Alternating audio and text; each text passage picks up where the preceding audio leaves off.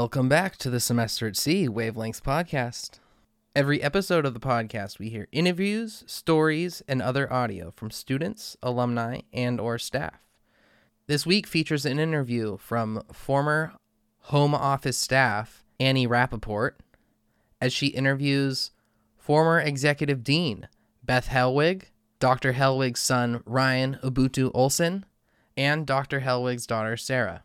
Not only have Dr. Helwig and her two children sailed, but her mother also sailed, making them a three generation Semester at Sea alumni family. But first, Semester at Sea is a biannual study abroad program taking place during the fall and spring semesters, where students get the opportunity to study abroad on a ship and where the world becomes their classroom. Semester at Sea is hosted by ISE, the Institute for Shipboard Education, a nonprofit based out of Fort Collins, Colorado. Semester at Sea is made possible with support of listeners like you. Whether student, alumni, or neither, visit semesteratsea.org to get involved and find out more. You can also find out about Semester at Sea on any of your favorite social media platforms. Applications are currently open and accepted on a rolling basis. Donations are welcome and serve students the opportunity at experiences like you hear on this show today. Now, take it away, Annie.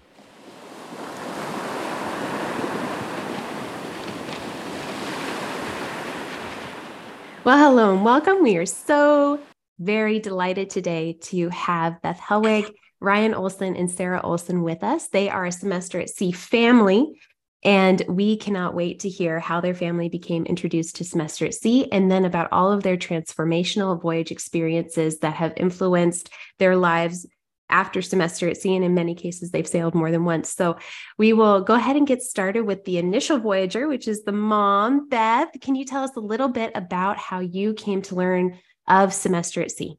Yes, well, good morning, Annie. It's so great to see you again after so many years. I had the great opportunity to have a mother and a father who were world travelers who loved international experiences, hosting international students. And so my mom actually was the first to sail with Semester at Sea, and she went on a voyage that was like maybe a three week voyage and it was a great experience. And she came back so full of wonder of her experiences and she had a video that they put together of everything that happened and she really encouraged me to consider going. And so i felt like i needed to wait a little while because i didn't i had my young kids and i thought maybe i needed to wait till they got a little bit older. But it was always my dream to be able to go. Uh, i worked at colorado state university and many of my colleagues actually went on semester at sea and they would come back just full of excitement and wonder at what they had experienced. And so that really got my excitement up and i'm so glad that i was able to at a later date when i was at gonzaga university i was the dean of students there and my vice president when i interviewed for the job i said do you think i might be able to go on semester at sea? It's been my dream. And she said well, you have to work at Gonzaga at least four years, and you have to let me go first. this is Dr. Sue White. She's traveled many times as executive dean, and so she encouraged me and, and supported me in going in the spring of 2007. And that's when Ryan got to experience it with me. Uh, that was the voyage with Desmond Tutu and his wife. And talk about life transforming. I'm sure we might get into that later. Most recently, I've had the chance to go in the in the summer of 2011 and then with sarah i got to go for a couple weeks in the fall of 2013 because i was shadowing the executive dean at the time. And then i was the executive dean in the fall of 2015 and on the new world odyssey first voyage that it ever experienced so I was very excited that my kids were also very much globally minded. Uh, you know, Sarah is the kind of youngster who, when she had classmates that were international, just even in elementary school, would want to gravitate towards them and help them and, you know, welcome them. And Ryan just so excited about traveling and adventure. So there's my little bit of a story.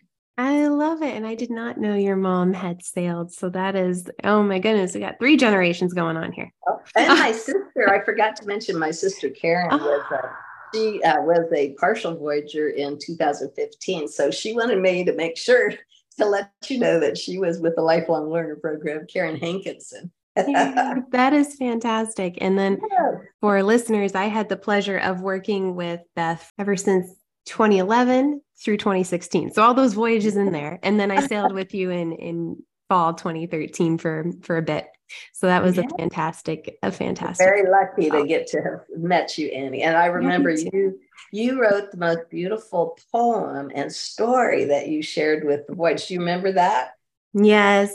It's I still yeah. have it. I still have it. oh, oh, you got it. well, thank you. and well, we have with us both both you and Ryan, and I'm thinking maybe you two could share that voyage with. Uh, let's spend some time celebrating a life that means so much to all of us, which was Desmond Tutu and and his and his wife. What was it like to sail with them? Ryan, why don't you start with that, and then I'll add a couple comments to you. So for me, uh, semester at sea was a life changing experience in a multitude of ways. I was a token gay at a private Catholic school, and my mom had this amazing opportunity before her. And I was like, "Oh, I can't go, mom. I have more gay rights to do." And she was like, "Are you sure? This is once in life opportunity." So I I don't want to say I reluctantly accepted, but I was, I just, it was not in my cards. And so being able to go on the ship alone was an incredible experience. I often say, you know, going to 12 different countries, visiting the Taj Mahal in India, to doing Carnival in Brazil, or going on safari in South Africa, or climbing the Great Wall of China, or seeing Hiroshima in Japan, you know, like all of that already was an amazing experience. But then in addition, to the profound experience that is semester at sea, having the Archbishop Desmond Tutu and his wife Leah join us for the full 100 day duration of our voyage around the world was profoundly moving.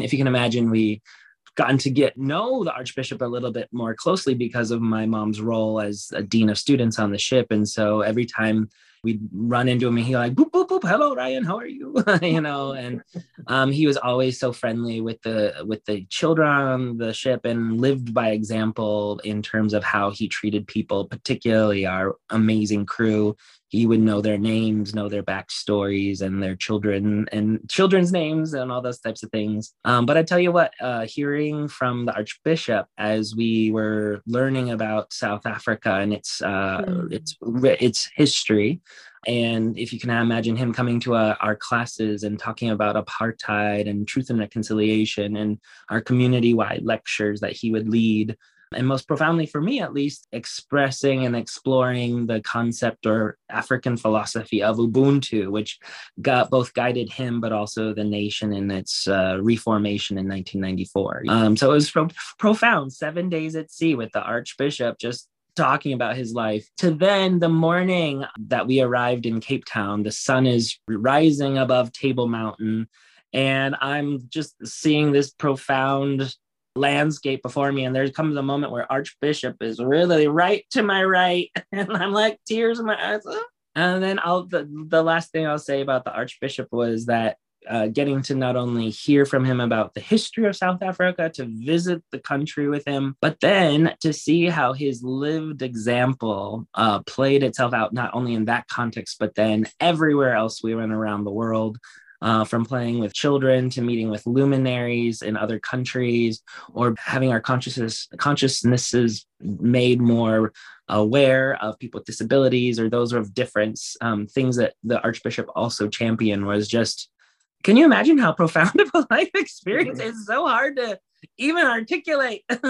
You know, so, so true. still impacts me to this day. So it's really powerful. Yes. in fact he's the his Ubuntu is he uh, he compelled me to change my middle name, so I'm Ryan Ubuntu uh, right now. So yeah. yeah. So for me, I'll tell you just a couple of quick stories about uh, Desmond Tutu. Uh, we had we had Valentine's Day on the ship, and there was a place for everybody to leave little valentines for each other. And I thought, I bet no one's going to think to leave the Archbishop of Valentine. So um, I decided to leave one on his door. And later that day, he came and put one on my door and said, he signed it, Love Arch. My friends call me Arch, you know, and wish me a very happy Valentine's Day. And I thought that was so sweet. So I, I was empathizing with him because his wife hadn't joined him at, at the beginning. And so, you know, he didn't know anybody on the ship. And so we wanted to reach out and he would say, Can we, can I eat dinner with you? yes, you can. but uh, we had the horrible issue of Virginia Tech mm. uh, that happened while we were on the ship, and we had a number of faculty and students and staff from Virginia Tech. And so he led us in reflection about that. Uh, Easter Sunday, he had the sermon, and we had beautiful white flowers that we put on the back of, of the ship as he spoke. He was the commencement speaker and he brought such joy when we were in south africa um, instead of inviting all the rich people on the ship to his home he invited the crew he invited people that were the cooks and people that were the cabin stewards and and then the other thing is annie mm-hmm. leibovitz who's a famous photographer mm-hmm. came on the ship because brad pitt and he were getting their picture taken to, to be in this magazine with bono and uh, all these people who were working on mm-hmm. AIDS and so he was recognized for his efforts with AIDS as well. So it was just so enchanting, inspirational, amazing. One of the highlights of our experiences, I would say. Definitely makes sense. And in the home office, Ubuntu was our, as that's what we had on every wall and what we viewed as our philosophy. For those who do not know what Ubuntu is, it is I am because you are, and it's an interconnected world and treating our relationships with such great care and love like he does like you say leading by example ryan and in everything he did and i love the stories you share beth so and i will always remember his laugh i oh, love yeah, his laugh giggle. he I was a giggler his laugh and i love I loved walking on the ship and seeing him run. Oh, I know. stayed physically fit. And this is, I mean, by the time I was sailing with him, he was 80, I believe, or, or, or close to there. So I just thought that too was an inspiration, showing a, yeah, a care for yeah. one's one's staying healthy. Uh, so we had a little six month year old, six month old by the name of Ryder, and he fell in love with Ryder, and he would hold Ryder and carry Ryder and tease Ryder, and so you'd see him around the ship, you know, with with this little baby, and it was really delightful. that is that is amazing. I love it. Yes, 100%. And this might be a good a good opportunity for us just to also pause and would one of you like to share a bit more about the Desmond Tutu scholarship if you know about it? Sure. So um, the Desmond, I think it's the Tutu or Ubuntu scholarship that was created by a wonderful semester at sea alumna who really wanted to prioritize a scholarship that focused on bringing an African uh, scholar onto the ship. And so she, uh, Nancy, uh, really wanted to encourage more engagement on the continent. And so she had a vision and really through her own experiences, I think with with Arch and, and Semester at Sea felt like this was a way to give back in a way that would bring students from Africa onto the ship to give that experience to them. It's an amazing scholarship. And the I think the students who have gone have just been incredible community members. So for those of you looking for a, a, place to maybe use your your resources, I would strongly recommend donating to the Tutu Ubuntu Scholarship. That is phenomenal to learn about. So thank you so much, Sarah. And Sarah, we haven't touched upon your voyage yet because I know in the chronology you sailed the last of, of the of the family. So tell us when did you first sail and what was that like for you? I knew that my my mom and brother were going to be sailing in the spring of 2007 and I had actually already committed to a year-long study abroad experience in Florence, Italy through my undergraduate institution through Gonzaga University. And so I remember at the time thinking, I don't, I, you know, my mom was the dean of students at Gonzaga. My brother was a very active student leader on campus, and I was there too. And I thought, I, I maybe could use my own experience and living on a ship with that. I was like, I need my own space. I now I'm like, why didn't I go on the ship with them? You know, it's such an incredible experience to sail. And I, I just always said I was going to do that in my own time. So I I first was able to get an experience with the ship when my mom and Ryan were sailing on the summer 2011 voyage. So I met the ship and was able to sail with them to from Greece to Bulgaria and and then to Turkey. which was a really amazing experience. And then I knew that I wanted to sail as a staff member. So the early part of my career was in, in student affairs, and I actually worked in housing and residence life at the University of Virginia and was able to kind of meet a lot of the home office staff and many of the faculty and staff from UVA who'd sailed and was was strongly encouraged to apply and was able to go as a resident director in the fall of 2013 had an amazing transformational experience. I'm still very connected with with many people from from that voyage almost 10 years ago now It uh, is. it's a reunion sarah mm-hmm. yeah no it's so wonderful and um, i was able to even connect with some of the my fellow staff members and students who now are in international education just uh, this past week at the NAFSA conference in Washington, D.C. So it's really wonderful to continue connections that way. And then I had an amazing opportunity to sail again in the fall of 2015 when my mom was the executive dean. So I, I hadn't anticipated sailing again so quickly, but couldn't pass up on the opportunity to have that unique experience to see my mom and at the height of her leadership and, and this amazing experience as the executive dean in fall 2015. That is awesome. That is so awesome. Well, with that, why don't we spend a little bit of time? It'd be great if each of you could share a memory. And it's, I know it's really hard to pick just one memory. If we could start with memories of the shipboard community and what you love about the semester at sea ship family and so forth and any any of you can start and then each of you could just share a bit well in the uh, spring of 2007 our first experience, I can remember, uh, Ryan, maybe you remember this. We met the ship in Fort Lauderdale uh, and we came to the parking lot and saw the Explorer. And it just uh, immediately had this impact like, oh my gosh, this is going to be our home for the next however long, you know, three months. And so um, we had the most incredible executive dean, Larry Singell from the University of Colorado Boulder, who just passed away about a month ago. But he created this shipboard community that was so beautiful. Uh, and he, it was so neat. Like he wrote sonnets at different ports. And uh, we had sonnet night and people had written poetry and uh, we were out on the back of the ship and it was beautiful and there was music to get us started. And um, to see the children on the ship was just so amazing to think about these young kids and how uh, incredible they got to experience the world from such a young age. Uh, and then of course the students absolutely loved the students and i can remember when parents were dropping their uh, sons and daughters off and everybody was crying and I was crying and I didn't even know these people, but you know, knowing what an incredible experience. And of course I got to have Ryan with me. So I was so lucky that I didn't have to say goodbye to him on, on that voyage.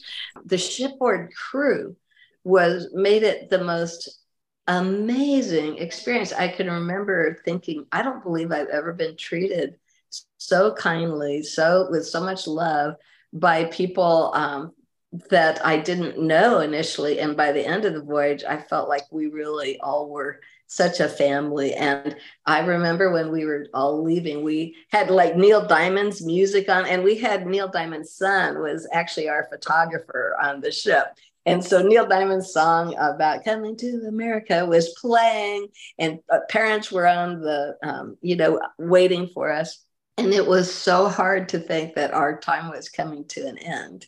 Uh, but what's so wonderful is many people have kept in touch. As Sarah was saying, we have really made such beautiful, amazing friends that were part of that community. The faculty were inspirational. So the staff, the crew, everybody made it uh, just very memorable for me for me, building on that, yeah, I want to emphasize how important and powerful the relationships with the crew were, and I, it was probably one of the most impactful part of the trip for me is just really getting to you know, meet and interact with people from all over the world who represented were represented on our crew. And i remember being so moved by it. Like i would try to find ways to like connect. So i'd leave like uh, we had Archbishop Desmond Tutu on the ship, so of course, you know, it was extra special. But I'd write these beautiful letters saying how much I appreciated them, but try and leave hide them around the ship so they wouldn't know it was me. But like, you know, I put them in the plates or in under a seat, so hopefully they could know like how much they were valued and uh, loved. Uh, and I think that's one of the things that I, I love so much about the experience was as much as there were uh, 10 or so countries that we visited on our ship, there was the 11th port, and that was the ship itself. And um, you know, we all started off from uh, as complete strangers at the beginning of the voyage, um, coming with our own unique biases and perceptions of the world and ways we existed but to literally sail around the world and um, but have such profound life-changing experiences all together by the end of the shit uh, the experience we were all so bonded. And it's funny because even people after the voyage just because we shared that voyage i didn't know them as well on the ship but we're we're connected for life right? I think one example of um, that really touched me especially as an lgbt activist at the time was um, the social clubs that are possible on the voyage as well. There's all sorts of different um, community groups that you can join. And I and another colleague, Aya, or colleague, friend and student, uh, Aya Tasaki, she's amazing. And we helped uh, to lead, co lead the LGBT group on the ship, uh, that, which we lovingly called Sea Queers and Friends. And so, um, coming from a uh, environment where I was one of the few, it was so nice to actually find fellow LGBT travelers on the ship and to bond in that unique way, especially as we would kind of go into countries and uh, together and get to experience the local LGBT experience in a different way um, that others couldn't understand. But I would say that the most powerful aspect of that was how much we, we felt embraced and loved by our entire shipboard community um, on our voyage on our on, as we were sailing home um, from Japan back to the United States on our last final days, that we were approaching Pride Month, as we currently are in this podcast. and uh, one of the things we decided to do, uh, two things was one, at lunchtime, we asked everyone to give us uh, their definitions of love. And ironically enough, everyone on the ship had different definitions, and we wrote, them on different pieces of paper and hung them in a rainbow in the main atrium. And so everyone had to go and read them. It was so beautiful. Even the kids' uh, teacher had everyone sit down and look and be like, "Hey, love is different." And then, but then the coolest part was that we then later had a drag show, probably one of the only few on the ship. Um, but it was so cool as an LGBT student because I thought maybe one or two people would show up. No, the whole shipboard community showed up. And not only that, but we had all the bros borrowing their girlfriends' makeup and dresses, and they performed. And then one of my favorite professors in the world, oh my God, Dr. Zimmerman, her and her two daughters dressed as drag kings and did a performance. And the winner of it all was this beautiful, amazing young straight dude uh, from Puerto Rico who loved Shakira and did the most incredible dancing. And uh, it was just so uh, such an embracing and wonderful community. But as someone who feels often marginalized in society, to be a part of a community that uh, loved and embraced and even uh, accepted me for all of and and my fellow LGBT students in all of our glory, it was just such a that made the experience even that much more profoundly moving for me. So yeah. I think for me, something that I found to be particularly unique and special outside of just the broad shipboard community was really the connections that come together between faculty and staff mm-hmm. on on the voyages. Mm-hmm. And for me, it's um, such a an amazing group of professionals to to get to work with and to get to know the kind of you know adult uh, professional and their their families, lifelong learners who want to come on to a, a voyage with college students to uh, you know to live with them and to be a part of that community to me is incredible. It's such a, a curious, engaged, you know, adventurous, warm group. And I I really deeply value the friendships and the relationships that I've been able to make with the people who come on the ship not as student participants but as other voyagers and so that's a group that i find um, that you know we become so close just because of the work that we do the number of hours we have together managing uh, the the shipboard community from a like a student life perspective or a faculty perspective with such limited numbers everyone kind of has to pitch in to make things work and everyone does. So that's something that I really mm-hmm. valued about the shipboard community, at least amongst the faculty staff and other non-student participants, is there's such a willingness to engage, to volunteer time and energy, to to become you know a part of the the families on board you know and and to create that that space and that um, support network for students and for each other as we're navigating through sometimes difficult experiences to address behavioral concerns or student experiences mm-hmm. support that can be really challenging and to, to help guide the experience those professionals and and um, the other participants are really i think create a very unique experience on board that you have this multi-generational community that comes together to support each other in very specific ways. So I've, I've always really appreciated that. And that's when when i think about wanting to to communicate about the value of the shipboard community and even think about my own experience it was enriched incredibly by the other participants that um, i got to know really closely in a professional context and i think we all were part of extended families so, like, I had students from Egypt and Kathmandu and from South America that were part of our extended family, and it made the experience so much uh, more rich by having that op- opportunity. Agreed. All of your examples are so beautiful, and all three of you just you just exude love, like for each other, for the voyage, for the people that you, every single constituency on the ship. Uh, so I just really appreciate that. I think it's awesome. uh, and actually, my next question, Ryan, you already answered, and so I don't know if we have anything more to build off of it. But I, I was, I think it's awesome what you were doing on the ship, and I was, I think it's great for people who are interested on coming on a voyage to know how they can continue being activists or continue supporting causes they care so much about, and uh, especially if any of those may have to do with going into port. And I was just wondering you, it's okay if you all don't because you gave already a beautiful answer ryan but if you had anything else to build off of that to talk about how people can be engaged um, not just passively going on it you know i think you know what i'm trying to say not mm-hmm. passively yeah. enjoying this experience but really engaging in ways to make positive change well, I'll say, yeah, I think uh, the shipboard community offers a wide variety of social clubs uh, that are everything from yoga classes and workout buddies to actually social justice causes. Uh, and on our ship with the Archbishop, it was amazing because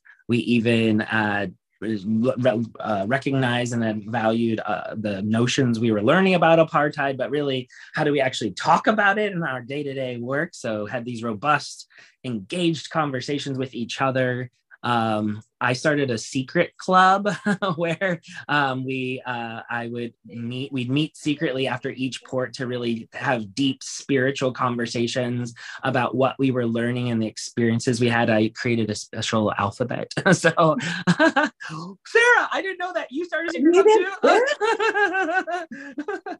um, that's awesome. oh, that's so cool. Um, so, um, so, I think though that there were many social clubs that really was able to, um, you know, examine social justice causes from a layered and intersectional lens that added even further weight to the voyage itself.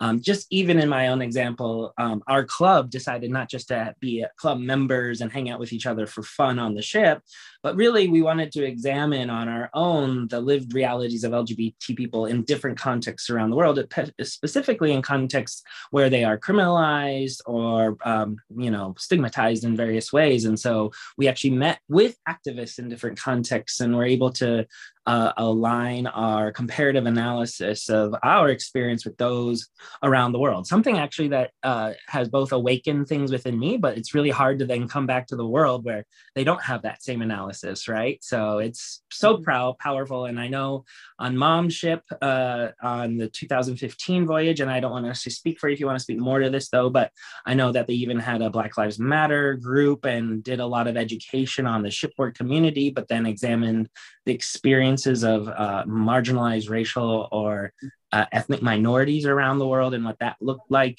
um, as it intersected with things that were happening back in the United States. So, very powerful opportunities. Yeah. We did some programming like uh, Dia de los Muertos to really recognize people's loss, uh, death, and to celebrate people. And so we were in the World Odyssey in the beautiful uh, student union and people brought pictures of their loved one and they shared stories and one of the rds uh, helped to or, or organized the program, but it was very profound and it was a way to recognize the Latinx uh, community and some of the things that they did. And uh, Ryan was right with the Black Lives Matter uh, movement. There were so many issues, and I think we wanted to make sure that every single person feels included and welcome on the ship. And so that was that was really important. Uh, also, we had Syria uh, and the horrible refugee uh, pro- problem that was mm-hmm. happening in 2015 when Sarah and I were uh, sailing. Well, Ryan joined us as well for three weeks on that voyage. But so as we were going through different countries, it was just profound to see all these people that were leaving Syria and trying to find hope in other parts of the world. And sometimes countries would block their their path and not allow them in. And then you had countries like Germany that were very welcome. Uh, and that was when we were in um, where were we, Ryan? We were in Morocco, where we, I think uh, we were seeing people that were refugees trying to just find a way to have food for their families. So it was very profound and it was a way for us to experience what that was like. Well, and then one, you just sparked in me, Mom. Another thing that happened on the 2015 voyage was there was a uh, a number of terrorist attacks, specifically the one in France, uh, and it was a real. And unfortunately, my colleague uh, Anita Datar was actually killed in a terrorist attack in Mali while we were on the ship. Uh, and so it was really powerful as the shipboard community came together to uh, acknowledge together in a vigil sense uh, all of the different atrocities and uh, terrorist attacks that were taking place not only in France but in Mali and elsewhere in the world. Um, and that was another way in which we brought to the forefront some social justice issues and came together as a ship shipboard community. And we had mm-hmm. people. Uh, Sarah will remember this too, but that uh, we had a session that was on terrorism, but from an international point of view. So we had students from Kenya that we're talking about some of the atrocities that were happening in that part of the world. And because from an American perspective, we may understand what it's like, but to hear from all of our students uh, from around the world about what that was like, I, I think was pretty amazing. Did you experience that, Sarah? Were you at that program? And Sarah, you can't just tell us there was a secret club without apparently you kept it secret from your brother too. Not even me. I want. I was your secret club like your brother's secret club that you kept secret from each other. I like.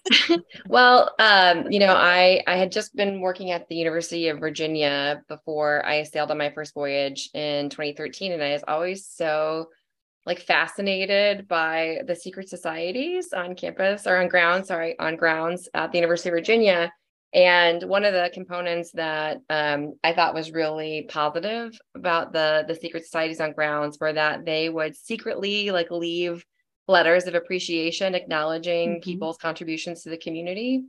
Um, and you would, you know, I I experienced this when I worked at UVA where you know someone would be walking by and like an envelope would just fly into your office and you had no idea who it was. And you're like, what is this? Uh, and so um, I, you know, when I would be talking to people and I was explaining this culture and my curiosity with it, there was an idea that we had to create a society of Neptune. And so we like shoulder tapped um, a certain, you know, people in, uh, on the shipboard community to keep an eye out for good, you know, people who were doing good, who were building community, who were having a positive impact. And then we would, so we would secretly meet and write letters to them to acknowledging their contribution to the shipboard community and thanking them for all they were doing to to bring together the group. And so we would write these letters and then find really creative ways to have them delivered or appear to them to acknowledge and appreciate their contribution to to the shipboard community I think I was part of that secret society. me. I was so excited. That's, that's the one that that uh, we took we took on for the my family fall of 2015. Is I was looking too because I was trying to remember the name of it, and I have all the letters still that we wrote. you know, so it's really fun to to look back and just um, I think it's really critical and something that I love about the shipboard community is that people pay attention you get to know people you know you have so much more contact with uh, your peers than you typically would and and you get to kind of see these more these special moments that maybe you wouldn't otherwise and and it's important i think to acknowledge all the little things people do to build community that aren't always shown agreed thank you both for creating your secret society and sharing your secrets on we the would do this. podcast. This would be like a trident. So to acknowledge each other, we would go, or to point something out that was really good that was happening. We just tap our shoulder with her. that Can I- is amazing. Can I tell you something about what happened in one of our secret societies, Sarah? It was um we so we'd sit around and talk about what happened, but in like a deep philosophical spiritual way and talk about these moving moments. And one of the moving moments that was shared in our group was uh, one of uh, the young women that was in our group talked about how she was uh, outside of our ship in the port of Chennai, uh, walking around, and this man just started putting his, uh, holding his child up to her and saying, "Please take her, take this child, take this child," knowing that it might give that child a better life. Uh, and she just broke down sobbing, talking about this story. But it was like that's the kind of things we would talk about our experience. It was just so powerful. And oh, anyway, yeah, I loved it. oh, We should no, talk to each other more about this, Sarah, mom. I know. Beth may be the only one keeping her secret society secret. No, who knows? Maybe. I don't even know about it. I know she doesn't even know about her secret society. no, that's and your secret societies are doing a lot of good, and and hopefully others are following in your footsteps and doing and doing similar things. Yeah. Um, turning to port experiences on semester at sea, would you? I know you all have you've all gone to so to many many a port. Uh, and again, this could be a very difficult conversation. So, uh, but try to think of one particular moment you had in a port uh, with with other voyagers, and a, hopefully something a transformational transformational moment for you uh, that you'd be happy to share with with listeners. Sure, I've got one, um, and it's hard, as you say, to have just one. But uh, we went to Japan, and we had the opportunity on the shipboard community to have the children on the ship uh, were making cranes uh, for that. You know, there's a story about a little girl after Hiroshima and Nagasaki where she uh, made this story up about a thousand cranes, and she was uh, very ill, and so they made this piece um, it was like a not a, a, necklace, but it was long, long, long of all these cranes. Well, we traveled by bullet train to Hiroshima and we went to the Peace Park. And when we were there, we presented these cranes to the people that were there. And there were actually ambassadors from Japan who spoke English to talk about what it was like. And this man was uh, actually a baby when the the bombs were dropped and he his mother was very ill and he was ill as well but he talked about why it was so important for never for this to never happen again. And then we went to the uh, museum and of course to see it from the japanese perspective is very different and i think it was very profound for everybody that had that experience. So there is a million in all of our voyages but um, that one stands out to me as just being very very profound I think for me, um, one of the most profound experiences I had of the thousands, seemingly thousands of tiny little moments of each of the little different things that we did uh, was on our summer uh, 11 voyage at our last port in Morocco. Um, uh, my mom and I were supposed to go on this trip where we're, Oh. we're going to hi- hike the high Atlas Mountains, and she was going to be the trip leader. But guess what? She realized after the fact, oh, I'm going to have to hike. and so I, she ended up saying, okay, maybe you, uh, you, no, you go. no, no, Ryan. I have to. I had eaten at a wonderful Moroccan Oh, restaurant. the okay. Let's just let, and we I end it became. Let's so end it there. sick. I couldn't go. So luckily, Ryan was a staff member. Okay, so anyway, I ended up getting to lead. I ended up getting to lead this amazing trip uh, across the high Atlas Mountains in Morocco, which included spending one night in Marrakesh, but then being led by these amazing local guides and 12 packing donkeys uh, with 50 student staff and faculty uh, going up and down over these huge mountains every day for f- several days. Uh, and we'd camp out in these Berber villages on top of their roofs under the beautiful stars every night. And um, the experience was profound for me, not just because we got to have that beautiful experience, but the the ways in which that experience brought that particular group of people together. Uh, and especially as a trip leader, it just gave me a sense of uh, responsibility that I hadn't had before for such a large group. Uh, and I specifically remember uh, on the first day, we had a lot of students that were quick and wanted to get ahead and run ahead. And they were already in the top of the mountain, while we had several students that were also really kind of struggling on the trip to even get through. Uh, and on that, by the time by the time I all got to the top of that first mountain, I had to pause and say, "Hey, everyone, listen! It's not about who gets to the first top. It's about making sure no one is left behind." And so it was weird because they actually listened and we all just became so close and we were helping each other get through the days, spending the evenings telling stories about each other, tell it with each other, meeting the local Berbers. Um, but and and but really having these deep, powerful moments together that by the end we were singing and dancing and just uh, had become bonded in such a unique way that only a semester at sea trip can do. So it was so powerful. I love that trip.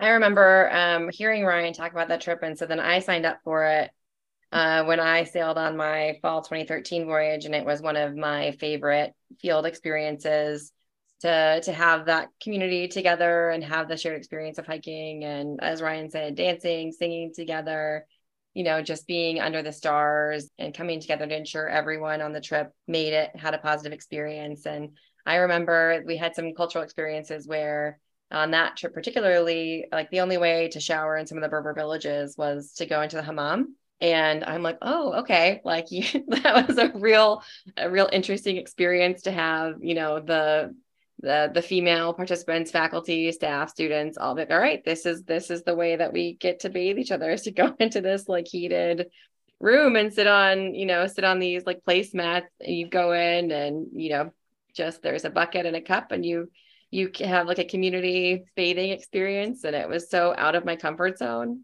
you know but it was interesting just having you know that experience and then talking about that afterward as like you know as just something that we went went experienced together and just all leaned into i thought was fantastic um, but another uh, in country experience that i i think mom will uh, remember i want to talk oh, about oh, no. is one that where like nothing went according to plan but it was almost amazing and more community building because of it where we had uh, my mom and i i had heard about this amazing incredible experience that mom and ryan had going on a safari in when they sailed together in in 2007 and they I think they went to uh, I can't remember which where you went to which nation. Johannesburg, South Africa. Johannesburg, South Africa. They saw the Big Five. They just had an amazing, very luxury safari experience.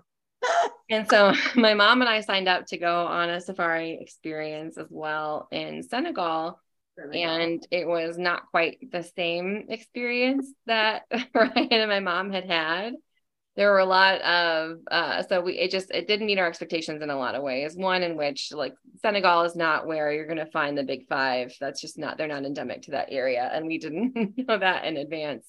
And we were at just past the rainy season, uh, and so when we got to the national park, uh, many hours after we had anticipated arriving, we had to bribe our way in. It's fine. The, the, the there was very over a lot of foliage overgrown, and so as we're going in these little buses, like the the branches were like whacking the you know the car, and a windshield broke, and just n- nothing went according to plan. And we uh, on safari as we kind of went through the most common thing I think we saw were termite mounds and you know domesticated warthogs, and and it wasn't quite the picture I had in my mind um, and we were going through and i remember on the second day with the students and we it was uh, was we were all female voyage participants that were on these um, on the safari trucks and we got stuck in the mud. We're like oh no like this is the trip where everything that could go wrong is going wrong. I was having so much fun but it was just like it was comical at that point like what else is going to happen? But in order like we couldn't get the truck unstuck and so we had to figure out how collectively we could all kind of jump in and try and assist. And some people were kind of resistant at first, like it's so muddy and like gross and there are bugs and like we don't know what to do. Someone had the idea of like putting a song, like playing a song on their phone to like get us motivated and in sync. And so we played Katy Perry's Roar. And so as soon as it would say war, we'd all push and we finally got that like this truck stuck out of the mud and we're able to get it out and go back home. It was really interesting on that uh, that safari experience to see the variety of different reactions to uh, to everything not going according to plan and to having these, you know, uh, just our, our, our vision of time and the way we talked about it and the meaning of it was different in Senegal for the versus many of our American participants. And it was really cool, I thought, to see so many of our students and the, the people on that trip to say this was such a learning experience, mm-hmm. you know, and to to still have like a positive viewpoint and to take sort of the the trip where everything could go wrong and did into something where they really learned and gained personal insight. They they formed strong connections. They had greater cultural competency after this experience and were able to mm-hmm. articulate that that i thought was just really cool and such a powerful moment for me of the power of the semester at sea experience where we really talk all the time to to the students and to the participants about you know you're not just there to go on a trip and it's cool that you get to sign up for these field experiences and and whatnot but there's a lot of learning that happens through the, the interactions you have with with people outside of that. And this this trip you know is so stressful to be in it. It was really one of my favorite memories of having it. And you know, being um, in Senegal with that group of, of women. Ran out of gas. Oh, we yeah, we ran out of yeah, we ran out of gas. The generator, you know, like the power went out. Like, did they have a chained like, up chi- uh, cheetah or something? Like the, the yeah. only animal wildcat you? It was. You know, um, it was unanticipated. Many of the challenges that we ran into, and we were not on time, and we were, oh, we were. I think the last group back to the ship, um, you know, and you return to the ship for on ship time, which is two hours before the like needed departure time. And I think we got back to the ship maybe like 20 minutes before departure time so it was really stressful um, but it was it was great. And i i really and I, I look back on that trip now safely back home having made it you know and and no no no serious concerns with a lot of with a lot of love and a lot of um, fondness for that experience certainly a deeper experience for katy perry's roar. Yeah. Oh that's beautiful. And those are many times uh, the most potential for bonding right. is when things don't go according to plan. Yeah. Uh, how, for all of you, semester at sea clearly has played a very important role in all of your lives over many years. And something I think a lot of us wonder is how has semester at sea impacted what you've chosen to do in your lives after semester at sea? Sarah, would you like to get us started? Sure, sure. I'm I'm very happy to. I think that I, I have a very direct uh, connection with my line of work now. So I I had mentioned that I I joined the semester at sea uh, uh, voyages as a resident director. I'd been working in student affairs, and after my second voyage, I I was able to find a position actually at Colorado State University and take a huge leap into a field I knew nothing about. Uh, and so someone on on the ship, another RD, had sent me a job description for a position at Colorado State University called International Partnerships Coordinator.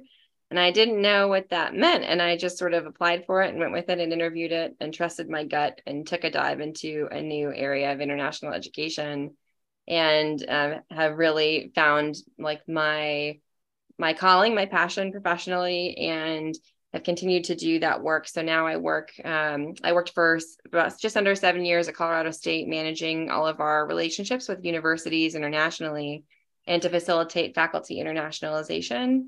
And I do something very similar now. I'm the director of global partnerships at North Carolina State University. And my job is to uh, you know to connect with our with, with our university partners internationally to develop collaborations that will create new research channels and opportunities and address global grand challenges through connections of faculty and staff to create new student and academic opportunities. And I get a, a real opportunity to make a difference, I think, by bringing people together to, to do new and interesting work together through partnership.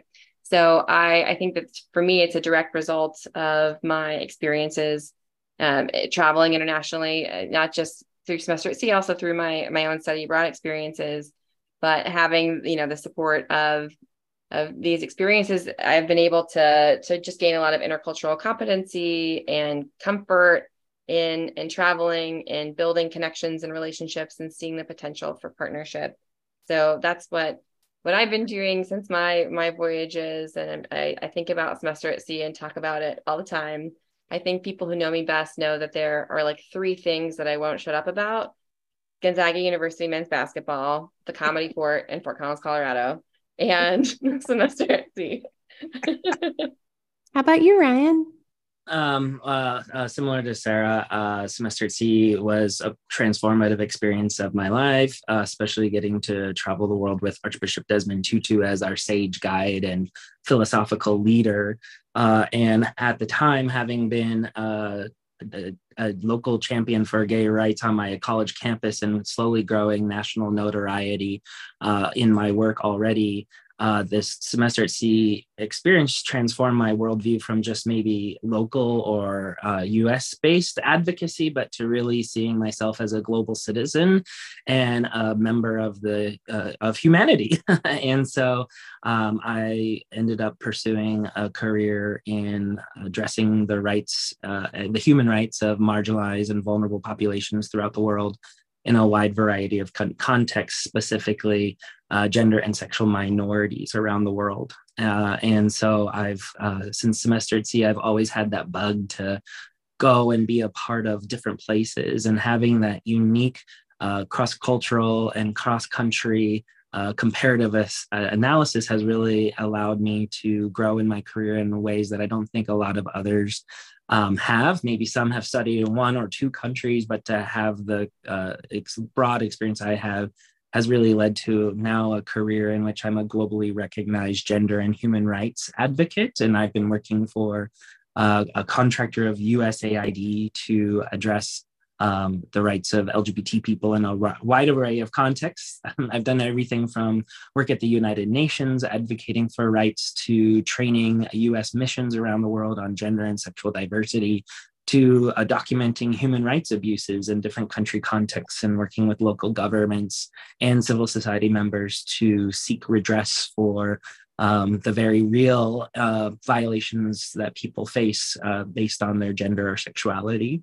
Um, and so, yeah, now I uh, now I work in the field of international development and get to work in places like Jamaica, where I work with gay rights activists, to um, serving as a technical review panelist on the Global Fund, where we allocate $16 billion worth of funding to HIV programs around the world, uh, to working with youth uh, entrepreneurs, um, entrepreneurs and social leaders throughout the continent of Africa to help build the next generation of leaders and to make them more mindful and conscious of the plurality and diversity that exists within their societies and to ensure that no one left is left behind, including women and girls, uh, people with disabilities, racial and ethnic minorities, or indigenous persons. Um, and so, yeah, the semester at sea experience really opened my eyes, and I only hope to give back that purview um, through the opportunities I've been given in my professional career. That's fantastic, both of you. And Beth, what would you like yeah. to add? Well, I want to first say how proud I am of Sarah and Ryan as I'm hearing them speak. They they're incredible human beings, and I was so blessed to get to sail with both of them because uh, on the shipboard committee they were so active and did such such great things. But uh, for me, it was life changing to have this experience. But I've been a study abroad coordinator and international student exchange coordinator uh, at, San Francisco State. I supervise international programs. I um, also, Sarah kind of encouraged us when she was in high school to go and uh, take in some exchange students. She went to Bolivia when she was 17, and we ended up having her host family's son, Antonio, who is 16, come and live with us and she said, Mom, I, can't we have this Japanese student come? Can't we take her? So we, I've ended up having over 20 international students that I've been a host family for, which I have loved. Uh, and I've been very involved on different campuses in creating committees to look at international programs and how are we um, welcoming our international students into the United States and what are we doing and where are the gaps? And now I'm very excited. I am actually uh, starting tomorrow as the new vice president for uh, the cadet leadership development at the Maritime Academy at California State University. So we have our own ship. We have cruises. I'm living next door to the captain, who is a female, which I'm really excited about. There's a commandant is going to be reporting to me. Uh, but the students who come here all want to go into the maritime world. So they might be, uh, you know, they might go into the Marines or Navy, or they might be captains themselves. They might learn, they all learn how to manage and run ships.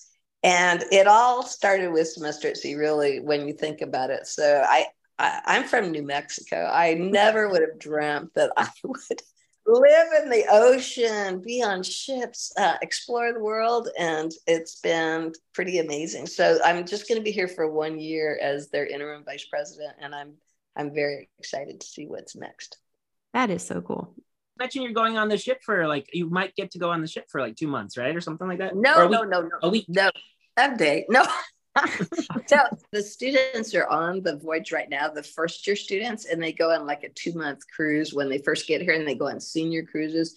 And so um, they stop at different ports uh, along the way. And I'm hoping to meet the ship in Oregon and maybe come back with them as a way to learn a little bit about the experience. Uh, so that's, that's kind of cool. that is but awesome. I do want to mention about the Alumni Association, if that's all right. And please do. Uh, so so Sarah really is the one that uh, inspired me to get involved because she was first involved.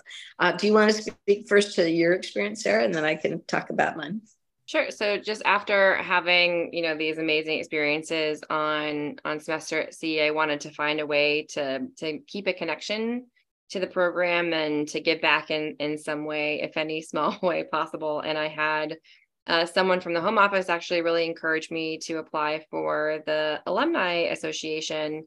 And i thought that would be a great way to to contribute to to stay connected and understand what the what's happening with the program and to give back in a little way. So i joined the faculty and staff council back in in 2016 after my my fall 2015 voyage and have have been involved in that ever since. I've I've chaired that that council and been a member and have really deeply valued the connections that I've made to other people who've sailed on different voyages, not just on the faculty and staff council, but on all the others.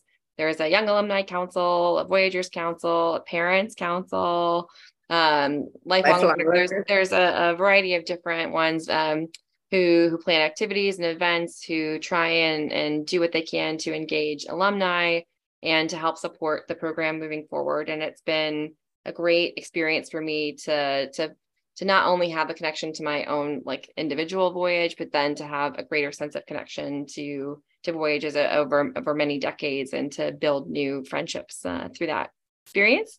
And so yeah, I encouraged my my mom to participate as well. I thought it'd be a, she'd be a great asset to any of the any of the councils. And so I think I don't know what year you joined, mom it was years ago, but we we uh, Sarah invited me to San Diego. They had a homecoming voyage, and then they had the the council. So I sat in, and I was inspired by her leadership to think that maybe I could contribute. So I've been I joined the Voyagers Council, and that was an amazing group. And for the last I, I, was a secretary, and then the last two years I've been the co-chair of the Voyagers Council. And one of the neatest things I think um, that this group is doing is they've created a Voyage Ambassador program, which is just getting off the ground. And I'd really like to encourage people to think about it. We would like to identify from one to four individuals on each voyage over the last how many years 60 plus years um, to be able to be the ambassador for that group. And there's an application that is, it takes uh, two minutes to fill out. And the idea is that that person is kind of the link between the current semester at sea and the Alumni Association and their past co voyagers. And they could do alumni uh, reunions. They could, you know, have things with social media together. And so, if there's any interest, I hope that people will consider that. The other thing that I'm really proud of is uh, I became a part of uh, the first DEBI committee, which is diversity, equity, belonging, and inclusion. And so, I helped to write the first diversity statement, which I'm very proud of. to really make sure that people of all backgrounds feel like this organization is for everybody. It is it is for every single person, international students, uh, people of color, for people from the LGBTQ community. Everybody should feel like this is their organization. And um, so we did create the affinity groups. Um, I put forward a proposal, and the uh, co-chair council voted on it a year ago and now terry who's going to be the new incoming president she has taken on the affinity groups and the first group is the international group they have every they already have over 80 people that are wanting to be part of this affinity group so the idea is to get people you don't have to be a part of the alumni association you could just although everybody is a member who's sailed before i think so, um, so anyway, I would encourage people to think about the Alumni Association and about the Voyage Ambassador Group and about this uh, these affinity groups. There's so many ways to still feel connected. Definitely, fully encourage all of that. yeah. Um, if I may in any way be of support of the International Affinity Group, when I worked for the Home Office for about six years, I was the International Student Advisor. So I'm oh, I'm, I'm the advisor awesome. of pretty much every international student from 2010 to 2016. I love that. so and, and a lot of them will be interviewed on wavelengths. oh, yes. That is really- and I know you've done an amazing job with that, Annie. I've I've heard from international students who who said that you were the difference that allowed them to get to go and have an experience through your advising and support of them. So oh, thank you for all that you've done. Because I love them.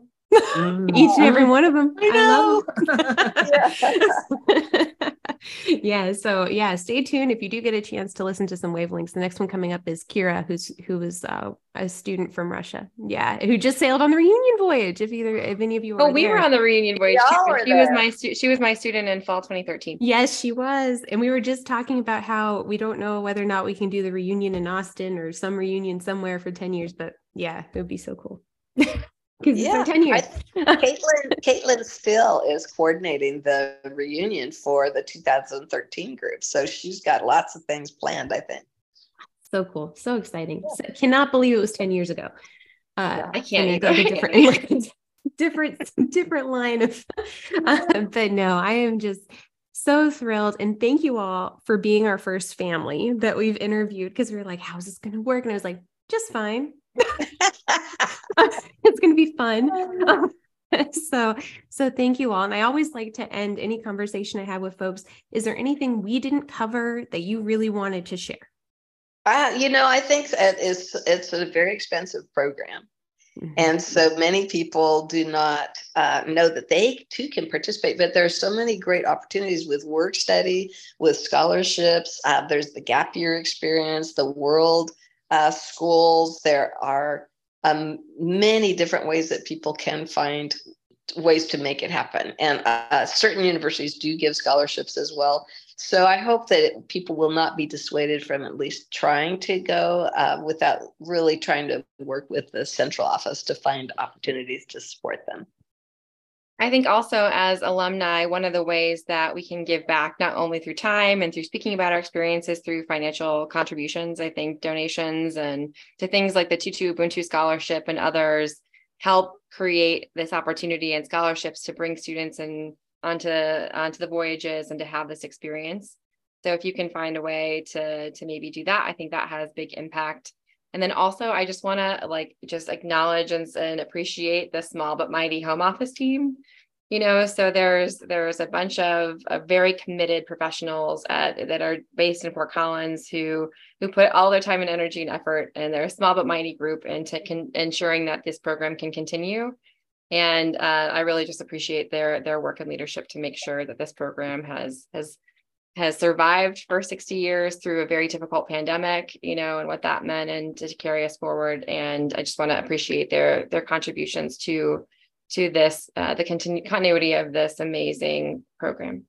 And I think for me, I think I would just speak back to the spirit that my grandparents uh, sparked in all of us in their passion for not only traveling the world, but for uh, creating peace and justice throughout the world. And the real and uh, profound experience that semester at sea is to not only just travel and visit places but to profoundly connect and even spiritually align with uh, a multitude of people from not only all around the world, but fellow journeyers, those Saunderers who believe in our interconnectedness as people. And there's no better way to truly f- deepen your roots into our collective humanity than to trans and to transcend some of the the spaces that we ex- currently occupy uh, than to jump head in into a voyage like this alongside 700 uh, people that start as start out as strangers but then become lifelong friends. And particularly our crew our staff our faculty uh, and for families like ours who are so blessed to have had this experience uh, that has bonded us to each other and the rest of the world. So thank you Yes. And Sarah has a little toast that she loves to say with Tabasco. Yes. I'm going to do my orange juice. Say it, Sarah. There are tall ships and there are small ships and there are ships that sail the sea, but the best ships are friendships made on semester at sea. Hear, hear.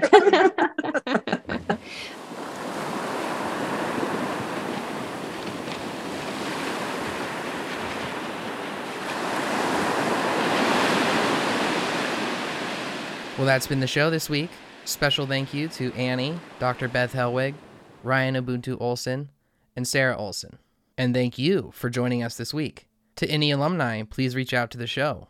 The content on this show is only possible because of the experiences like you heard today. Once again, to apply, donate, or learn more, please visit semesteratsea.org. The Semester at Sea podcast will be back soon. Thank you for listening, and until next time, sailing off.